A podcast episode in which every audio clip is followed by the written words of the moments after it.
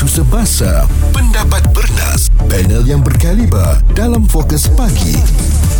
Izwan Azir dan Muaz, Bulletin FM kita sedang memperkatakan tentang nyanyuk atau demensia dan ini adalah suatu perkara yang walaupun kita sifatkan biasa di kalangan warga emas kita tetapi perlu kita ambil langkah pencegahan supaya suatu hari nanti apabila kita dah berusia muas kita tidaklah dijangkiti demensia atau nyanyuk ini. Dan ada kajian juga turut mendedahkan tabiat uh, mengorek hidung ya boleh mengakibatkan jangkitan bakteria yang boleh merebak ke otak melalui saraf olfaktori iaitu saraf kranium pertama pertama membekalkan reseptor pembauan di mukosa nasal khususnya bagi deria bau dan bakteria tertentu yang berada di otak akan merangsang pembedapan uh, protein beta amyloid uh, berpotensi membawa kepada perkembangan penyakit Alzheimer. Okey, itu kau baca memang um, secara saintifiknya lah ya mm-hmm. dengan segala istilah-istilah saintifiknya tetapi nak mudah cakap ni kalau kita sering sangat kuih hidung uh, mungkin ada jangkitan yang boleh dibawa daripada kuku kita itu terus masuk ke dalam saluran pernafasan kita boleh sampai ke otak dan ia boleh mengakibatkan um, jangkitan uh, yang parah ke otak mematikan neuron-neuron di sana dan menyebabkan kita berpotensi untuk mendapat demensia. Mudah aja eh, korek hidung saja eh. Tetapi di situlah sebab tu um, agama mengajarkan kita kebersihan itu sebahagian daripada iman. Nak korek hidung boleh tetapi pastikan jari jemari anda tu bersih. Betul. Oh, dulu pun kata korek hidung tu memang tak bagus ya. Hmm. Ha, jadi ini kita dah nampak kajian yang telah pun uh, dijalankan dan Wan Salbiah uh, selaku seorang penjaga ya nak berkongsikan pandangan beliau mendepani mereka yang menghidap demensia. Benda pertama yang kita kena tahu adalah kita recognize dulu apa masalah dengan mak ayah kita. Ini selalu step yang anak-anak miss hmm. ataupun carer tu penjaga tu miss. Sebab bila mak ayah kita berubah kelakuan dari segi dia uh, berfikir, dari segi dia bercakap, dia akan ulang perkara yang sama, dia akan buat benda yang sama, dia akan ingat benda-benda yang lalu. Hmm. So ini adalah perubahan yang besar dalam kehidupan uh, mereka yang drastik. Anak akan marah dekat mak ayah dia. Apa ya. mak ni macam ni? Apa bapak ni macam ni kan? Dia deny. Kita kena tahu dulu perubahan mak ayah kita. Bila kita tahu perubahan dan ini adalah penyakit, so senang kita nak tackle dia, senang kita nak handle dia. Anda yang mungkin pernah berdepan dengan pesakit demensia atau nyanyuk ini, saya ada uh, pengalaman peribadi bagaimana seorang pak cik saya yang um, ketika saya membesar dahulu sering kita berbual dengan dia, dia mengusik kita, menyakat dan sebagainya.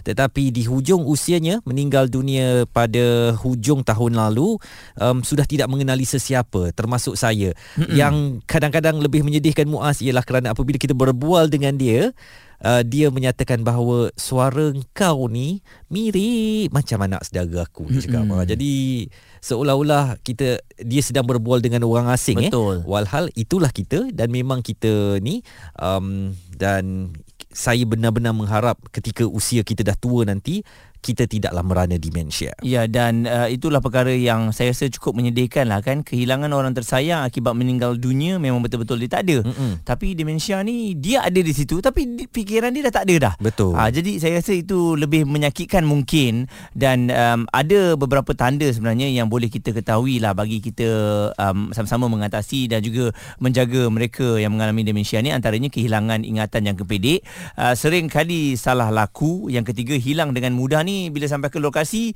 ataupun pergi ke tempat lain selalu hilang. Mm-hmm. Ha, jadi anda kena ingat sebab dia dah lupa dah tu dan masalah membuat rancangan atau keputusan uh, perubahan mood yang ketara dan juga kalau kita tengok um, kekeliruan dan ketakutan yang dialami. Ha, jadi, ini merupakan antara tanda-tanda demensia. Dan saya masih ingat lagi pesanan arwah datuk saya ya. Dia kata kalau tak nak nyanyuk, dia katalah kan. Mm-hmm. Mungkin bukan sebab utamanya eh tapi dia kata banyakkan berzikir, Betul. dia kata banyakkan ingat Allah. Mudah-mudahan dengan kita banyak ingat Allah tu otak kita akan sentiasa bekerja hmm. dan sentiasa aktif.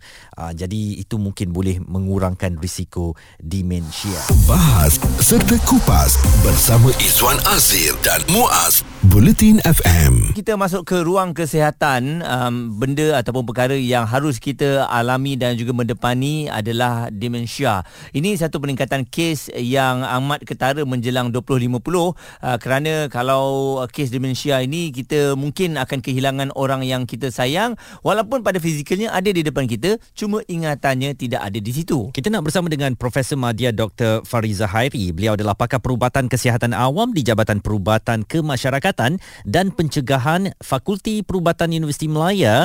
Um, apa yang mungkin boleh doktor jelaskan secara ringkas mengenai apa itu demensia dan bahagian yang boleh terjejas akibat penyakit itu? Sebenarnya kan demensia ni satu istilah yang umum untuk sejenis penyakit yang pelbagai gejala yang disebabkan oleh kerosakan pada otak. Gejala penyakit demensia ni berlaku dengan berbagai cara yang berbeza bergantung kepada bahagian otak yang terjejas. So dia boleh merangkumi masalah hilang ingatan, penyusutan kebolehan berfikir, kebolehan menyelesaikan masalah, masalah pergerakan fizikal, kesukaran berkomunikasi, kawalan emosi, perubahan tingkah laku dan juga personaliti. Dan mungkin apakah yang akan berlaku apabila seseorang itu mengalami demensia khususnya golongan yang sudah berusia? Jadi bila seseorang itu mengalami demensia, dia akan menjejaskan kebolehan seseorang itu untuk berfikir, untuk menyelesaikan masalah, untuk komunikasi, menjalankan aktiviti harian dan juga mengawal emosinya. Dan ini menyebabkan kesukaran bagi individu yang mengalami demensia itu tak mengalami, menjalani kehidupan sehariannya dengan kemampuan kognitif dan pergerakan mereka yang semakin terjejas dan kemudiannya ini boleh menyebabkan seseorang itu memerlukan penjagaan jangka masa panjang sekiranya demensia yang dialaminya semakin bertambah teruk. Jadi nasihat uh, doktor kepada mereka yang mengalami situasi di mana ada ahli keluarga atau kenalan uh, yang mengalami demensia, apa yang boleh mereka lakukan doktor? Demensia ada juga boleh berlaku kepada mereka yang berusia kurang daripada 60 tahun. Uh, tapi pencegahan itu lebih baik daripada mengubati. Maknanya kita kena pastikan uh, kita sentiasa menjaga kita kesihatan, mencegah uh, sebarang penyakit demensia ni uh, dilaksanakan sepanjang hayat kita daripada peringkat awal. So make sure kita punya lifestyle healthy uh, agar kita sentiasa kekal ceria sepanjang usia. Yang paling penting kalau ada seseorang tu uh, mempunyai demensia, kita perlu perlu hulurkan bantuan dan sokongan dan itu dia uh, respon yang diberikan oleh Profesor Madya Dr. Fariza Hairi selaku pakar perubatan kesihatan awam Jabatan Perubatan Kemasyarakatan dan Pencegahan Fakulti Perubatan Universiti Malaya. Data menunjukkan dalam setiap 100 warga emas berusia 65 ke 69 tahun, 20% mengidap demensia dan di antara usia 85 ke 89 tahun, 20% uh, menghadapi nyanyuk ini. Dapatan kajian di Amerika Syarikat juga menunjukkan demensia semakin semakin menghampiri golongan muda ya yang purata usia mendapat penyakit itu ialah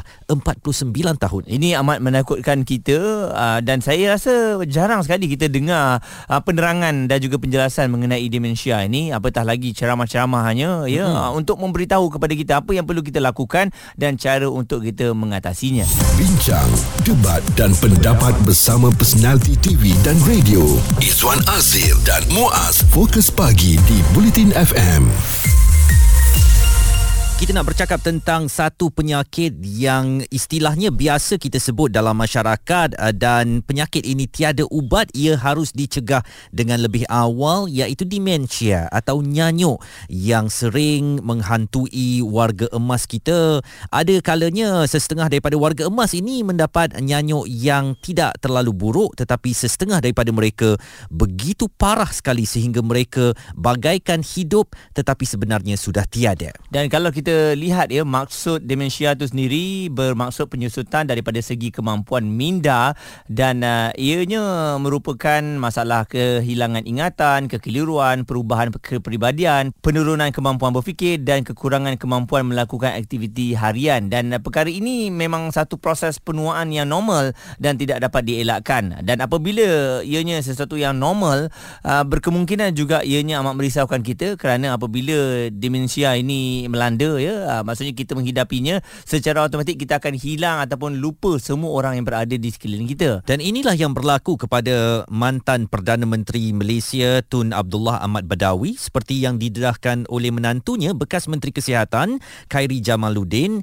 yang melaporkan kepada umum bahawa keadaan kesihatan uh, mantan Perdana Menteri itu mungkin baik tetapi beliau menderita demensia. I've never shared this before. Many of you may wonder where the fifth Prime Minister of Malaysia is. He, uh, he of course, retired gracefully. He has dementia. That's why you've not seen him. And uh, dementia is a very, very cruel condition because the body is there, but the mind goes. Dan sebenarnya nyanyuk ni adalah suatu yang melibatkan um, kerosakan di sel-sel otak ya ataupun neuron yang mati. Um, satu laporan dikeluarkan oleh Institut Kesihatan Amerika Syarikat walaupun secara fitrahnya semua orang kehilangan beberapa neuron ketika usia meningkat tetapi bagi pesakit demensia kehilangan neuron berlaku pada kadar yang lebih besar. Dan Muaz, saya sebenarnya ada satu pengalaman ya Mm-mm. yang mana saya kehilangan seorang uh, pak cik saya, bapa saudara saya meninggal pada hujung tahun lalu akibat demensia. Mungkin bukan akibat demensia tetapi beliau menderita demensia yang sangat teruk, tak boleh mengenali sesiapa dah dalam kehidupan ini termasuk isterinya sendiri. Okey dan perkara ini uh, yang paling kita takuti lah ya apabila orang yang kita sayang dah lupa nama kita Mm-mm. tetapi kita harus menjalankan tanggungjawab untuk menjaga mereka bagaimana untuk uh, handle dan juga untuk menjaga mereka ni dan berkemungkinan juga Izwan dari muda ni ada cara untuk kita mengelakkan daripada kita menghidapi demensia mm-hmm. uh, semua orang tak nak menghidapinya kerana uh, kalau boleh di usia emas kita tak nak menyusahkan orang ramai uh, kata tapi perkara yang tak dapat dielakkan. Oleh kerana itu uh, kesedaran awal harus kita terapkan agar kita dapat mengelakkan kejadian ini berlaku. Mungkin kita dengar ianya tidaklah seburuk kanser atau penyakit-penyakit kronik yang lain tetapi pertubuhan kesihatan sedunia uh, menyatakan bahawa 10 juta kes nyanyuk atau demensia didiagnosis setiap tahun dan ia menjadi punca kematian ketujuh tertinggi di dunia. Ini memerlukan perhatian kita yang serius. Suara komuniti anda. Fokus pagi Izwan Azir dan Muaz Bulletin FM.